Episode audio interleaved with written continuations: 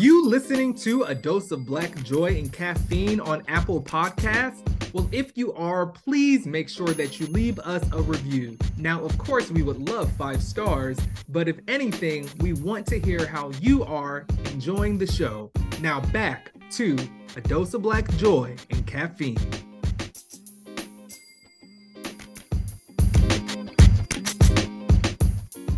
So, I mean, if you're if you're good to go, I'm good to go. Ready, fired up. Fired up. All right. Well, listen, let's go. Welcome, one and all, to another episode of A Dose of Black Joy and Caffeine. I am super excited to have my guest on the show today. Please introduce yourself. Uh, how do I? Do I just did my title or do? Yes, we would love to hear your oh. title, your name. Introduce yourself to the world. Um, I'm Akoua. I'm a designer at Cash App right now. Um, it's a cool job. What else do I say I do? Um, I'm a Capricorn. Oh, okay, okay. Long walks on the beach. I like books. Um, I like food. Um, what else can I say I do? I feel like there's not a lot to me besides I like books and and eating and sleeping. There's not a whole lot to me. Listen, that is what a true, humble, creative individual will say. But I am super excited to introduce our guest and also excited to learn more about her journey. So, we actually know of each other by way of where Akoua went to college at, which is Savannah College of Art and Design, where she earned her BFA, majoring in advertising with a minor in photography. So, no stranger to being around the camera but ready to take on the industry. She spent time at in the advertising industry. Also worked for CNN before moving to the West Coast, where we met once again, where she worked, or shall I say, met at Google, where she worked for Brand Studio. And for three years at Google, she was a key leader and key contributor to so many of the beautiful uh, brand identity initiatives that took place there. Outside of that, she also was a key member in really making sure that she played a role when it came to employee resources by serving as a mentor to several different Black designers and continues to be spoken of so highly, you know? So, with that being said, welcome to a dose of Black Joy and Caffeine. Thank you, Adu. Way better than mine. Oh my goodness. Absolutely. I mean, tell me like what was your first memory of you falling in love with design? Man. Um it's hard because I feel like I've kind of breadcrumbed my way to it. Um, but I definitely remember I I just asked my mom a few days ago, like, how did she know I was gonna be like an art kid? Mm-hmm. And she mm-hmm. reminded me that I used to make these houses out of paper. And I would leave them all over our house, like these really. Can I curse it? Yes. Um, I always tell this to guests. Anytime I'm able to put a E on an episode, my rating my ratings are going up. So oh, okay. let it fly. We're good. okay. really little, little paper houses. Mm-hmm. And she wouldn't throw them away. She would just keep them all over the table. But she kind of just get, kept giving me more and more paper to burn through. And so I think that that's probably my earliest memory of like making something that I was very proud of was these little shitty paper artists, paper houses. And she thought I was going to be an architect. Uh huh. Uh huh. That's math, and Akoua does not do math. So yeah, for sure that that was honestly something I hadn't remembered that I did, but my mom reminded me that I used to make those, and those, those I was definitely very proud of them when I was like five or six. Wow. And so this is new to me. I mean, have you would you say that you have a hand skill when it comes to, I guess, drawing and painting? I would love to learn a little bit more about that. Sure. I actually went to SCAD initially for painting. Like that's what I thought I would do because I went to high school and I took an AP art class for mm-hmm. like you know how AP classes work. You take them throughout high school. So mine was painting. And I was really interested. I thought I was gonna be like a black George O'Keeffe. Okay. Because I really liked nature and I grew up in a very rural area in Alabama. So I've, I've always connected with my family by like painting and drawing the things that I saw. Mm-hmm. Um, and then even the way my my grandparents are they're very hands-on so like they're always outside doing something and so i think i just my way of i guess connecting with them was through drawing what i saw you mm-hmm. know like that was like my way of being very hands-on so for sure when i first started i thought i would be a painter and then it wasn't until i got SCAD that i realized oh actually i'm not a painter yeah yeah yeah and so it took a while for me to really figure out like okay well what does one do if they can't draw mm-hmm. you know and that's kind of how I found my way to graphic design. But I'm still very hands-on. Like I, that's still how I get my ideas out. Is mm-hmm. it starts with like some form of a sketch or a drawing or or something. Just yeah. just not very good. Yeah. I mean, you talk about Atlanta, which is a big city. We obviously met when you were living in the Bay Area in uh, San Francisco. But do you think that you would have still been able to achieve the highest level of, I guess, creative success in Mobile, Alabama? No, mm. I, I, don't, I, don't, think so. And I, I think it's one of the big reasons for that is when you're growing up in a smaller area, mm-hmm. like I did. Mobile's not that small. It's not like like my cousins grew up in like Enterprise, Alabama. So that's that's pretty small. Um, but you just don't know what what's out there. You know what I mean? You don't know all the facets of art and creativity. So I think you just make yourself very narrow and small to fit into the place that you've you've grown up in. And so I, was, I, think I was fortunate that my my mom and my grandparents were very supportive of me figuring it out, even though they didn't know what I would do. Mm-hmm. you know, as I yeah. think. Most, most no, I absolutely agree with you. I mean, I think I think also too, it's the construct of how things are set up, even not only within like industry from a commercial standpoint of like where people go and where they have to go, like you know, to get those resources, because like there's no way within the next five to 10 years, that should still be the narrative, you know, like they should see that in Mobile, especially with you being able to work from anywhere you want to and go where anywhere you know that you want to. But it's almost like you had to go to Atlanta in order to do this. You had to go to San Francisco, you know, in order to do this. So I'm hoping that will change soon. Same. Um, and it's, it's definitely gotten better since I since we were in college. You know, like when we were in school, I didn't even hear any chats about diversity and inclusion. Mm-hmm. You know, and that was like what not to date us, I do, but 2012, yeah, yeah, early 2000s, no one was talking about intersectionality or being inclusive or what it meant in the context of art and design. So it's mm-hmm. already getting better. And honestly, now that the industry is changing, then we'll start being more conscious about like regions like what does that type of diversity look like because you know black southerners are very different than northern mm-hmm. southerners it, gets even more intersectional and so i'm hoping that as we progress it'll become less and less of a thing for us to like, talk about I love that. And also, speaking of getting better, I know that anytime that you make a move or you do something new, there's this uh, refreshing element of life. You recently yeah. moved to Atlanta, Georgia. Congratulations to you and your husband what are what is one of the biggest benefits that you have realized through moving to a new city oh man um i think not to poo-poo san francisco but i had gotten very okay. oakland california by the way i don't want anybody to ever get it confused that was her and hers, and hers man's decision to live on that side of town. But Oakland is 15 minutes away, right across the bridge. So there. It's just I think I missed, to be honest, like seeing a large volume of black people. Okay. And yeah. in a way that kind of started to bleed into how I thought about stuff.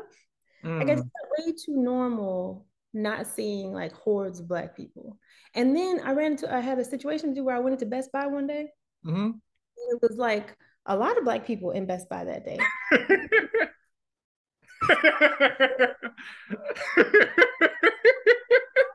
comfortable. Wow. Like I was comfortable seeing like a bunch of black people, and I was like, "Oh, this is not good for me." Right? Like I think it kind of started affecting me on a weird subconscious level, which then affects how you see the world. Yeah very odd for me. And so I think it, not only did I need to be closer to my family because my family is a huge support for me, I think I just need to be closer to more versions of Black art people. You mm-hmm. know, the in the Bay it was just very narrow. There wasn't a lot of nuance in, in blackness when I was in San Francisco. Not that there, not that it does not exist. I have like one point of view, right? Mm-hmm. And I tech, and so there's that whole added lens. But for me, I just didn't feel like I saw a lot of versions of myself. Yeah. Like I remember that me and the mom went to the MoMA and we were the only black people at that exhibition. And just it was just moments like that where you end up feeling very isolated and alone. Mm-hmm. Honestly, when I would see when I would run into you at the office, like that'd be a good day. I'm serious. Oh, same, same, same, my friend. Even though half the times I, I was literally, where is the dude running around, but that's what would make it nice. Like I'd see around all day. Mm-hmm. Um, so moving to Atlanta, I think has been good for me because I do my best work and I think my best self when I'm a, when I'm able to be around people that look like me, not necessarily think like me. Yeah. Right. I'm not a monolith, but when there's more versions of me, it helps. It makes me feel less like like a fraud if that's that might be too harsh of a word but you do have like imposter syndrome and i think that plays a part in it when you're like black and in tech because you don't see a lot of versions of yourself so you wonder what are you doing here did you like weasel your way in mm-hmm. um, so being here like there's still black people that work at google in atlanta it's just that there's more of us and so it just feels more like oh yeah i belong here this is this is a place for me i love it how have you kind of gained or shall i say nurtured your creative confidence over the years? Um, I lo- low key have not. Um, I still struggle with that uh, bad. Um, people, when I when you all do this, please go to what's your website? What's your uh, website? Akouasmith.com. Don't go there. No, go there then y'all are going to be understanding what is she talking about. But I mean, it's good that you know yourself, and that's something that you know you need to still work on. If you, you know, when well, when I was at Google, I got better at it. Like I got better at being very confident in my point of view on stuff, like how I feel about stuff, and, and standing on it. Like, yeah, this is how I process the world, and so this is why my work looks like this, right? But I think as much as I know I'm a good designer, like I'm comfortable saying that I'm a good designer. Yeah. I think the the thing I'm always like warring with is like that balance of knowing I'm good at what I do, but I see where I could improve. Mm, absolutely, yeah. And so, but those those it's a warring thing, you know what I mean? Like I I I want to be confident in myself and and and even the like context of this, like I want to come and show up like I know what I'm talking about, but I don't always know what I'm talking about. And yeah. there's always going to be someone that's better than you. And so I think it's just like a weird balancing act of like having enough confidence to put your work out there, but also being humble enough to know that there's always ways to improve. Do you feel like that's a little bit of you wanting to be a perfectionist? Oh, 100%. Yeah, for sure. Yeah. Which shows through her work, which is why she should have the confidence to definitely say that because I mean, it is just extraordinary. I think anybody that has either either oh Ether, okay, somebody had too much coffee this morning. That's a new one, Ether. We'll use that. But no, anyone that has ever came in contact with i think you your work your working style whether it's from revisions to recommendations to like tweaking things i just want to talk about typography for a second when did your love of typography and the attention to details to of, of like letters come from um and who do you what do you feel is the best key to really mastering the art of typography um so I like type in the context of books, mm-hmm. right? Mm-hmm. I like typography. I think because I like words and I'm terrible at words. That's just being honest, not my strength. Yeah. But I like how powerful words can be. You know what I mean? Like they really can do a lot. Absolutely. Oh yeah. You know what I mean? To do like they really are like provocative shits you really can't hide things in language, you know, especially if people don't understand that language. Especially yeah. like the law, like you can say a lot of shit with words that people don't understand. Yes. So it, yeah. No, 100%. I was going to say it has taught me, surprisingly enough, even though I know I host a podcast and I talk all day, but it has really taught me the power of remaining quiet in order to digest words from people because they are powerful. Like you really can fuck people up with yeah and how you say it and so I because I don't feel like I have the strongest grasp on words, like not like like my brother's an English major and he's always really good at putting his words together. And my mom was an English major and she was always really good at putting her words together. So I've always admired people that have like a strong grasp on their words. And I think my interpretation or my extrapolation of that is putting words in books and typesetting, right? Mm-hmm. Nice.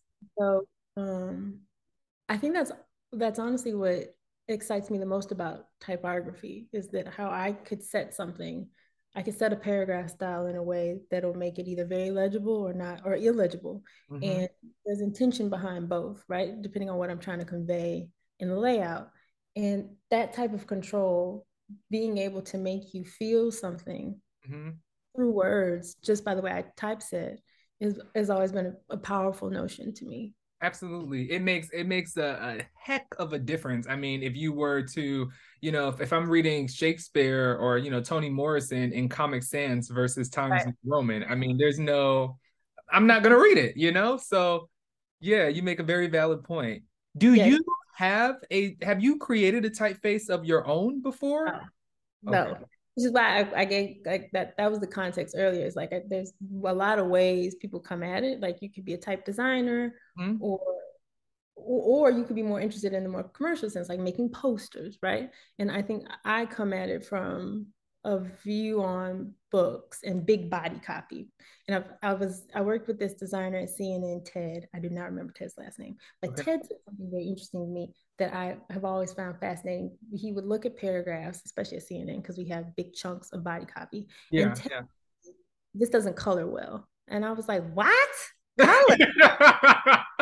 I think I may just start using that for everything though. If I'm in a bad situation, this is this doesn't color well. If somebody says something to me, I'm saying this doesn't color well. That he was on to something. That is a thing. If I taste if I taste something now with the wrong texture, if I'm eating at a restaurant, I'm just gonna say this doesn't color well. yes. This what a, like what a weird way to describe a thing I thought he made it up. To be honest with you, I thought this, is a term. Yeah. And so I looked it up, and I saw that it, he was talking about the spacing in the paragraph. Wow. And you and, and depending on like how you track out the type, then it can either like be really blocky and and hard to read, or you track it out and then it feels like light and it's easier to to. there's all these rules around typesetting that I I find very interesting. That was a tangent. The point is, I am not a type designer. Yeah. I am the next step over where I start to put the thing in a book, which is my preferred medium. But yeah. um, I just have always found that that that use of typography to be the most interesting to me. That I can set it in a way where you're either gonna read it and care about it, or completely not give a fuck about it. Yeah. And you mentioned a beautiful thing just now, you setting it in a way, or you even knowing who you are as a designer. I mean, that is one of the things I think that is very distinct, whether I see the work that you have, or I looked at the work on your website and I see the stuff that you have done, you know, on your own, or even companies that continue to honestly want to work with you. because you're not working for them, but they want to work with you because you have a very distinct style. How would you describe your aesthetic? And your design style? Uh, so this is good because I just got to this place where I I didn't know I had style to do, to be honest with you. Um, but I think now that I'm getting further into it, I definitely think very hard about stuff.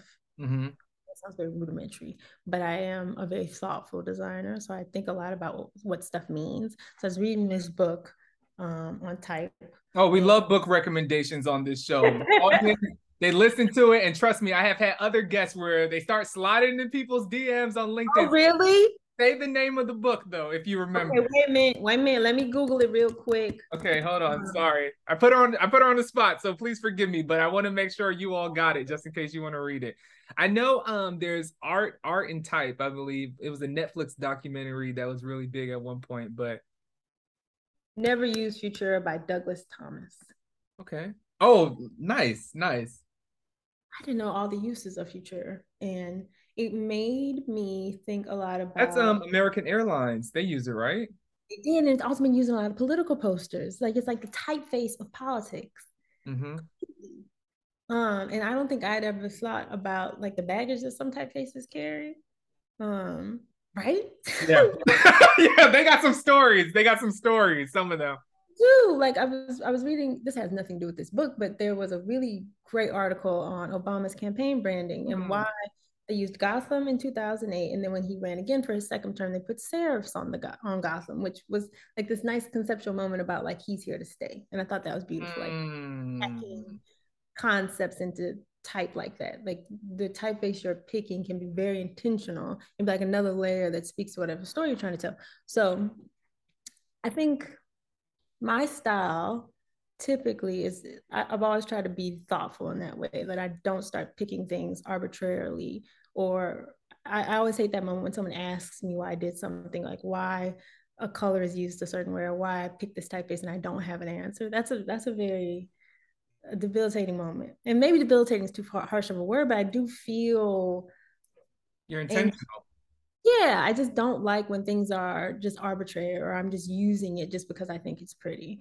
And and now i've gotten more into this idea of like if something's ugly but there's a reason for it being ugly i think that's interesting. You know I'm not, I'm not necessarily trying to make beautiful work either anymore. So i think if i had to describe my style if there is one i'm just really really intentional and sometimes too intentional and restrained. So i'll end up having these very sparse things because everything there is saying something. It's, yeah. It's there because I'm trying to say something. This typeface is there to say something. This color is there to say something. I've set my type like this to say something, and so it, it can sometimes be sparse. As yeah. I, I, um, but I know one thing that I'm always, always, always fighting for is for it to be intentional and, and conceptual and speak to something larger. Yeah, I love it. I love it. I mean, that's absolutely beautiful. I think that's the reason why you've been so successful to date. I mean, if you think about, I think your journey and everything that you've built, it's because you're intentional. You're intentional with like how you're doing it. And, you know, these last three years have been a little trying. And I think just for everyone, I mean, as you think about the pandemic, so many things that are happening, how we're moving forward in life. Um, mm-hmm. but I think that your foundation of who you are has ultimately gotten you to this point. If you were going to revisit your creative foundation and I gave you three building blocks, and on each block you had to put one word, what one word would you put on each of those blocks to create your new foundation for the next five to 10 years? Oof. I think, man, I do. So I would redo my foundation. Yeah, you're redoing it for the next five to 10 years. You only have three building blocks. So, three blocks, and those are the same three blocks that you have to use to build the new foundation. Oh my God. Um, I think, I don't know. I don't know if I would, is this controversial? I don't know if I'd redo anything to do.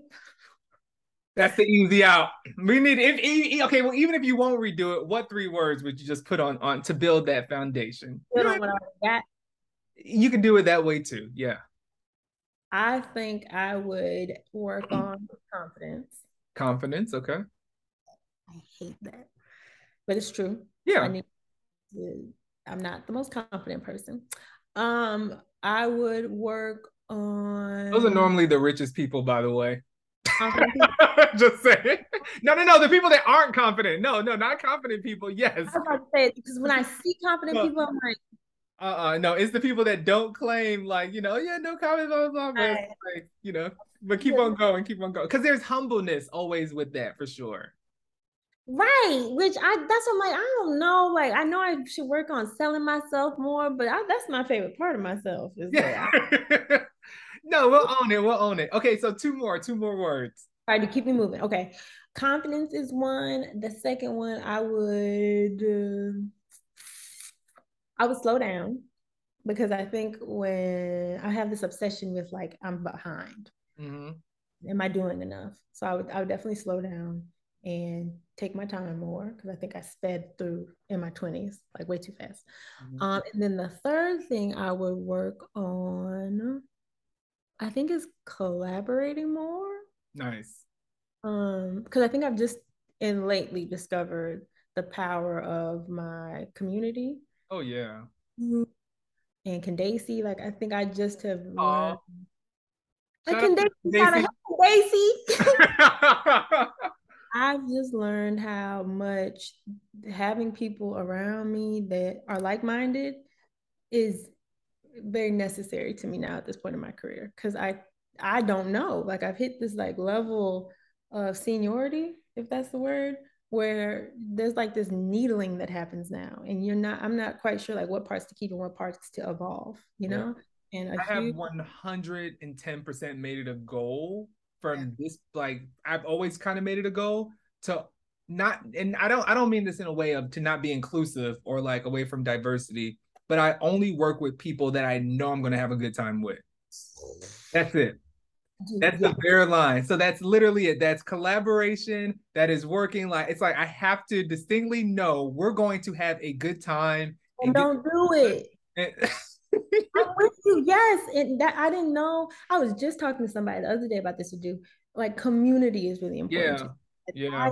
Need, even though it's my even though Cash App is my day job, mm-hmm. I need like coworker friends that I can yeah. bounce like and, and really what it gets down to is like that trust mm-hmm. you know and we and you also forget in your community with your friends sometimes you forget yeah. how dope that person is like that you're interacting with. You be like you know what? I know that we're friends but you you are if we were not you are very special you know?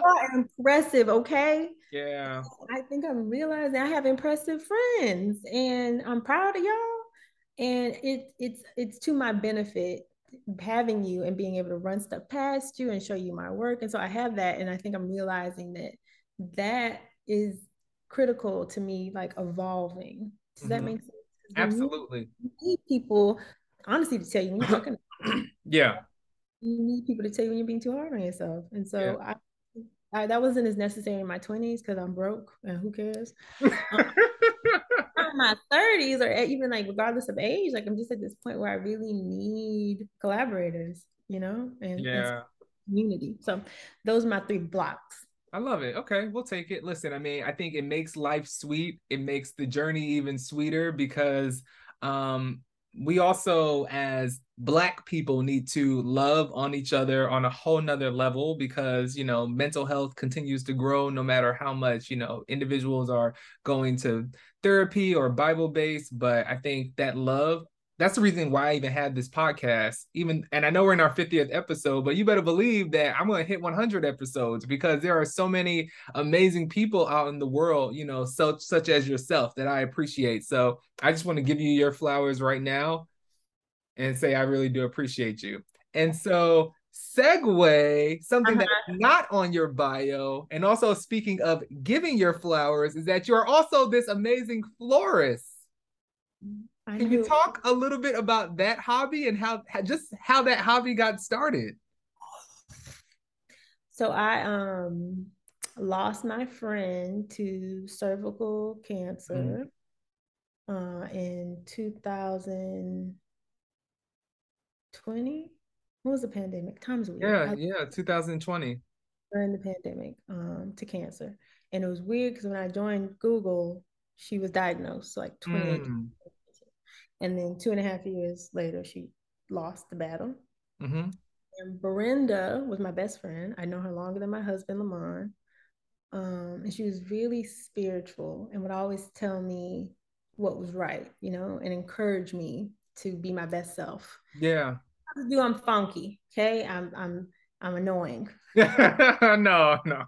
She just loved me very completely you know, like she always met me where I was at. And I yeah, that's my first time having like a friend that loved me that completely. So uh, she passed away from cancer, and I was gutted, ruined. I was hurt, um, and I talked to my therapist about it, and I was telling her that Brenda uh, would always bring me sunflowers. Mm. Um, and so I started going to the farmer's market and buying sunflowers as a way to feel close to her. Yeah. Uh, and then after a while, I started adding more stuff to the sunflowers. Yeah. And then I started finding other flowers that I, in my mind, she would like. Yeah. and I, I promise you, this is the this is the string of events. Yeah. Um, watched a documentary on Anthony Bourdain, and he was talking about how creating through pain. Mm. And some artists can that can become a very intoxicating thing because you have this dark place you create from. And I was like, what? This is like a thing, like you're sad and you make a thing about being sad. And so I, I, I put two and two together and realized that flowers became my creation of sadness, if that wow. makes sense. Um, and so now I, I make these little arrangements and they're kind of like little Brenda shrines, honestly. Yeah. Of making a thing to A to remember my friend and B it's like a happy thing because I in my mind she sees them. Absolutely. Um, and it's just my way of like honoring her and remembering her is through. And and it's also I'm making a thing, you know, yeah. and I'm called to make it. I don't need anyone. I don't care if anybody likes them, you know? Yeah, like yeah, yeah. I, purely as a way to deal with my grief around losing my best friend. So uh, yeah, that's how I, I came to that. And I'm still doing it. Yeah, nice. It can just be weird sometimes to do because like now people want me to do things these for them and I'm like, ah, but they kind of come to this.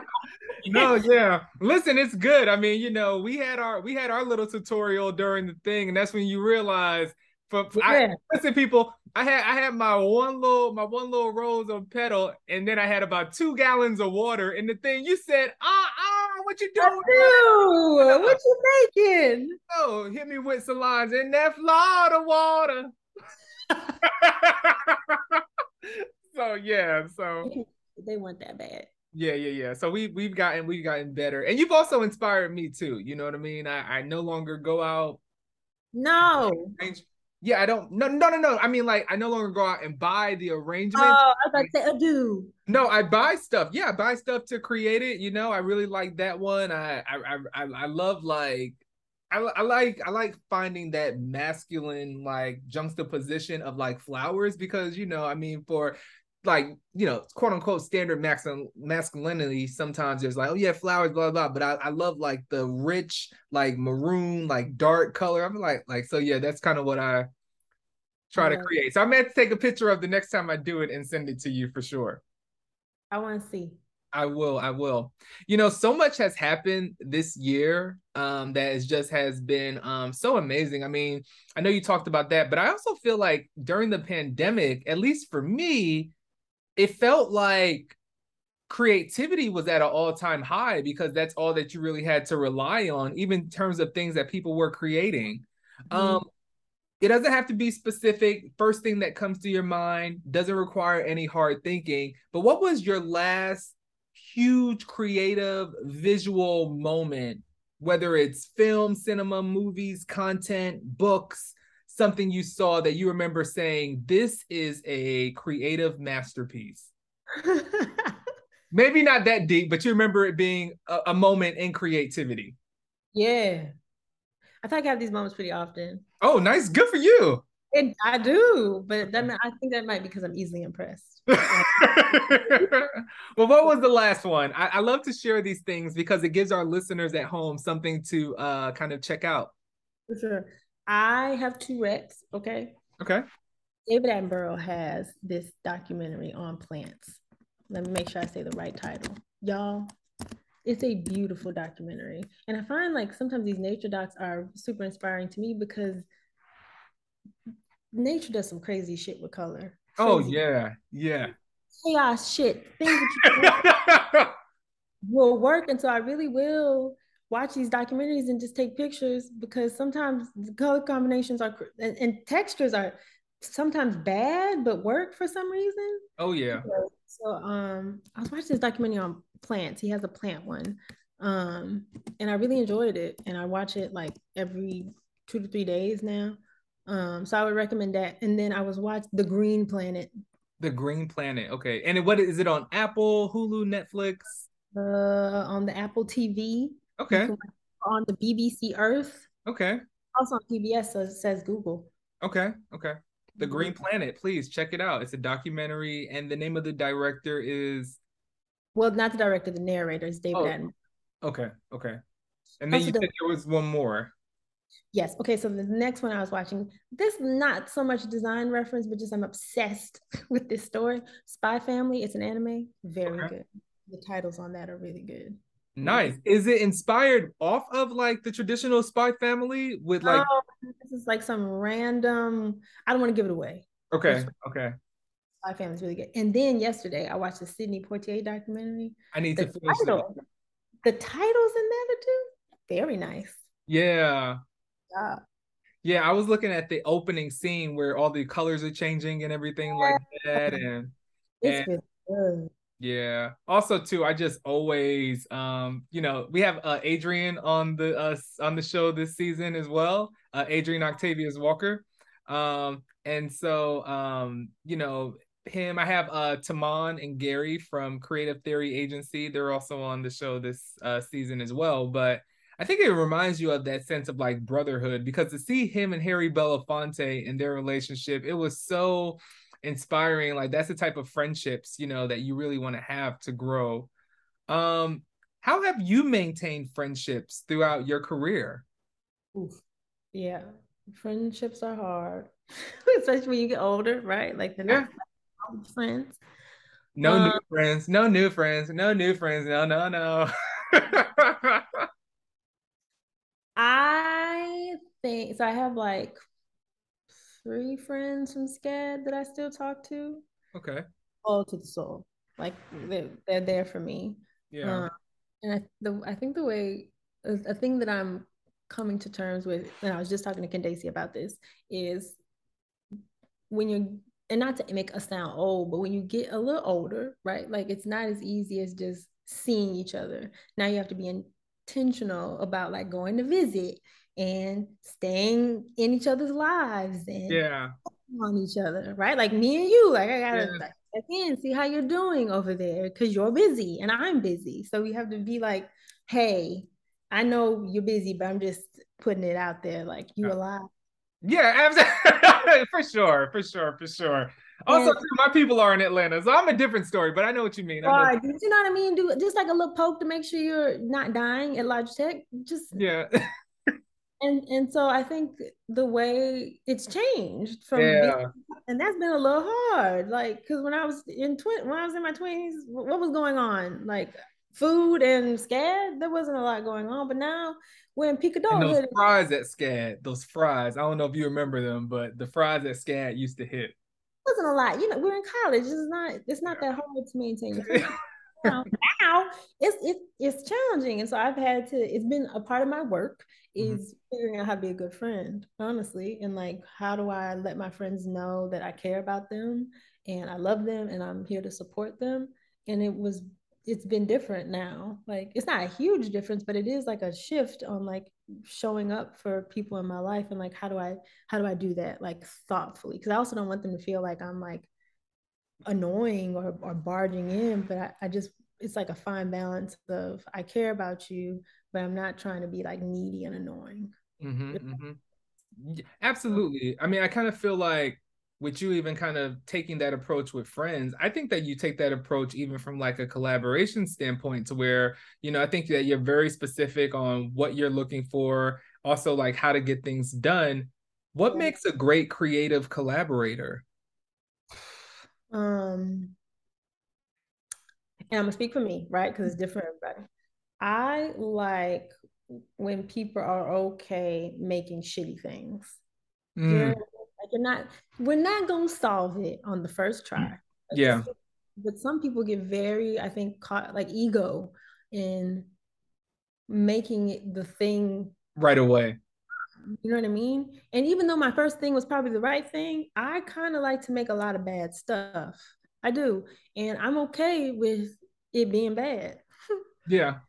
I like collaborating with people that are okay going on that journey of shittiness and mm-hmm. not feeling like it's taking anything away from them.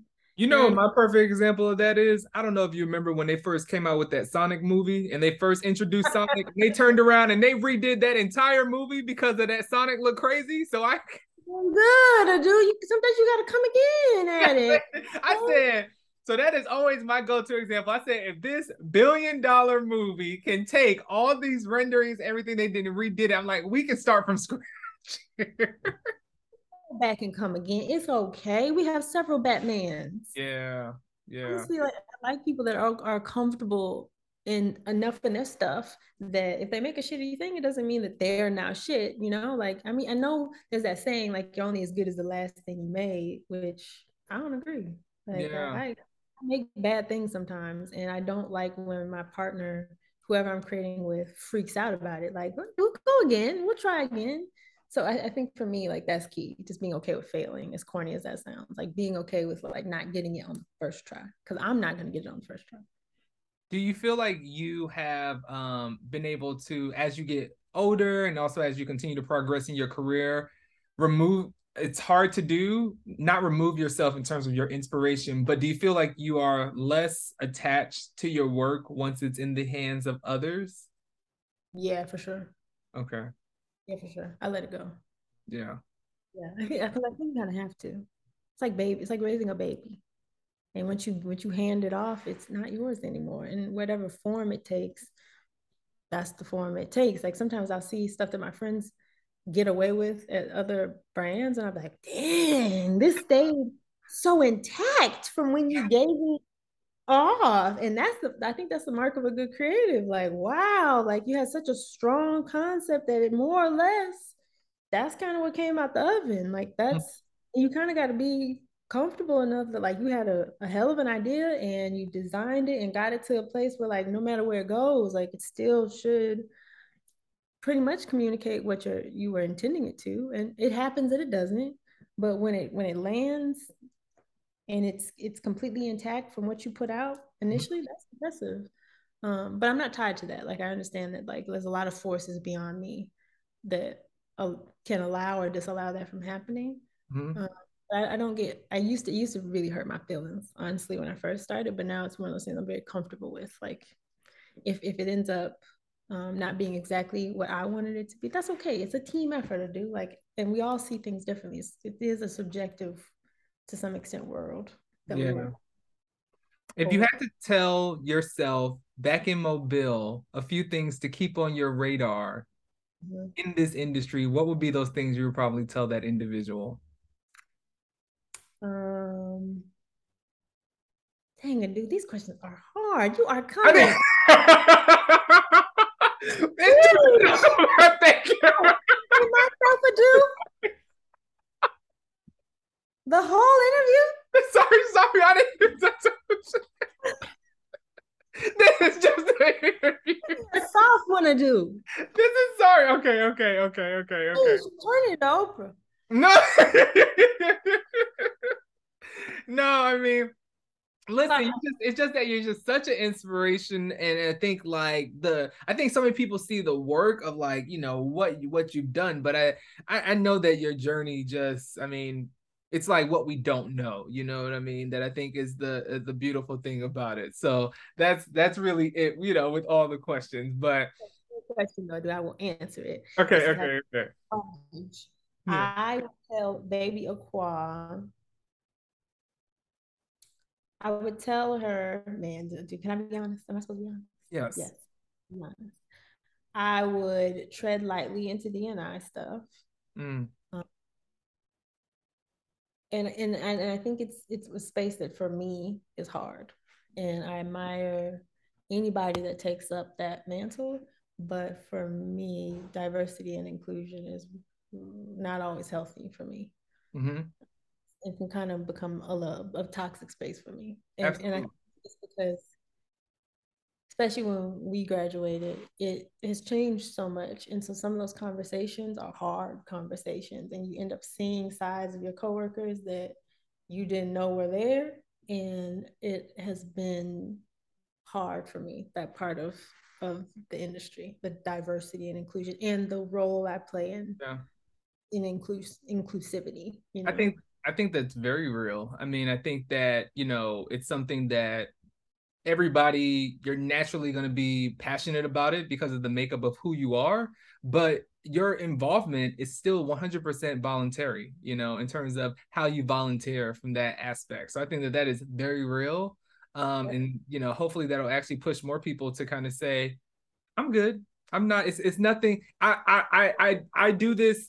And you have to remember at existing, you're you still are doing it outside of work. Right. So that yeah.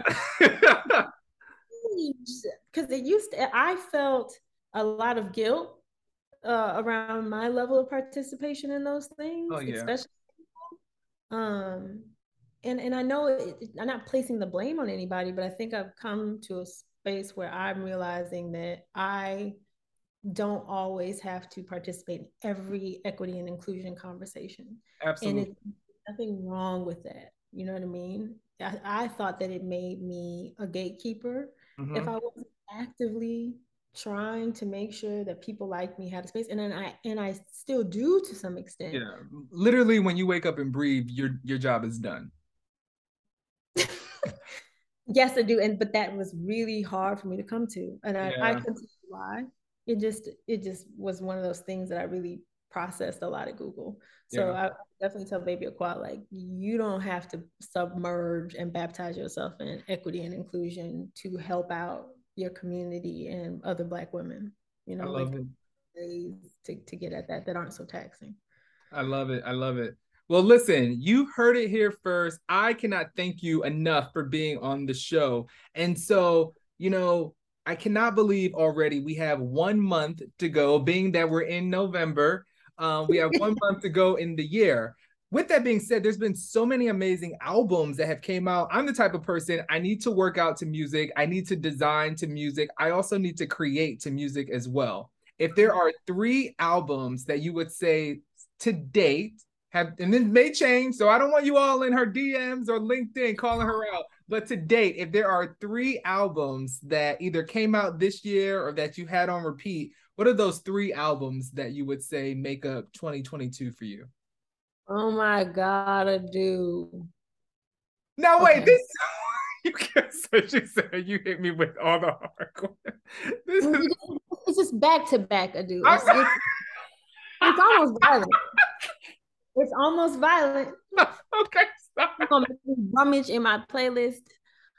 Oh, yeah. Come on. Uh, I played the shit out of that Steve Lacy album. Oh wow! Okay. Yeah. Oh my goodness. Where you are, where you are. Really good. That I think I I um. Whew. Good. Should I go on record about this? This will be the first time I talk about this. You put me on record to do. Let's go. um, I have met someone uh, and uh, we yeah, I've been dating her for a, for a little while, and that that song, nonetheless, yeah, that song is uh that song set it off for me. Okay, but this this is give me my mic back. This is this is my, my, my okay. What are the other two albums? okay, so that Steve Lacy album has been on repeat front to back. I've been listening to a lot of let me see, Brent Faiyaz is in here a lot. Mm, I forgot that came out this year. It did, and it was good. Yeah, Wasteland, right? Mm-hmm. Yeah, I love um is it um All Mine? Yes. I play Addictions a lot. And then I don't know if I've been listening to a lot of like weird jazz stuff. So okay. Train has been on repeat a good bit. And then I just started to listening to the Ahmad Jamal trio, The Awakening. Okay. He's been sampled a lot, but I'm a big fan.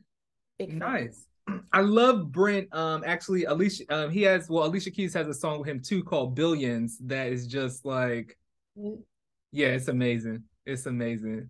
I cannot thank you so much, my friend. That, well, yeah, Thank you to my friend, family, my sister for being on a dose of black joy and caffeine. And I have to tell you that this is only part one. So we cannot wait to have you on again. And to all my listeners at home, thank you so much for tuning in week over week. Please be sure to tune in to our next episode where you'll be able to hear from another industry titan. And as always, be safe and remember that you deserve a dose of black joy and caffeine. Take care.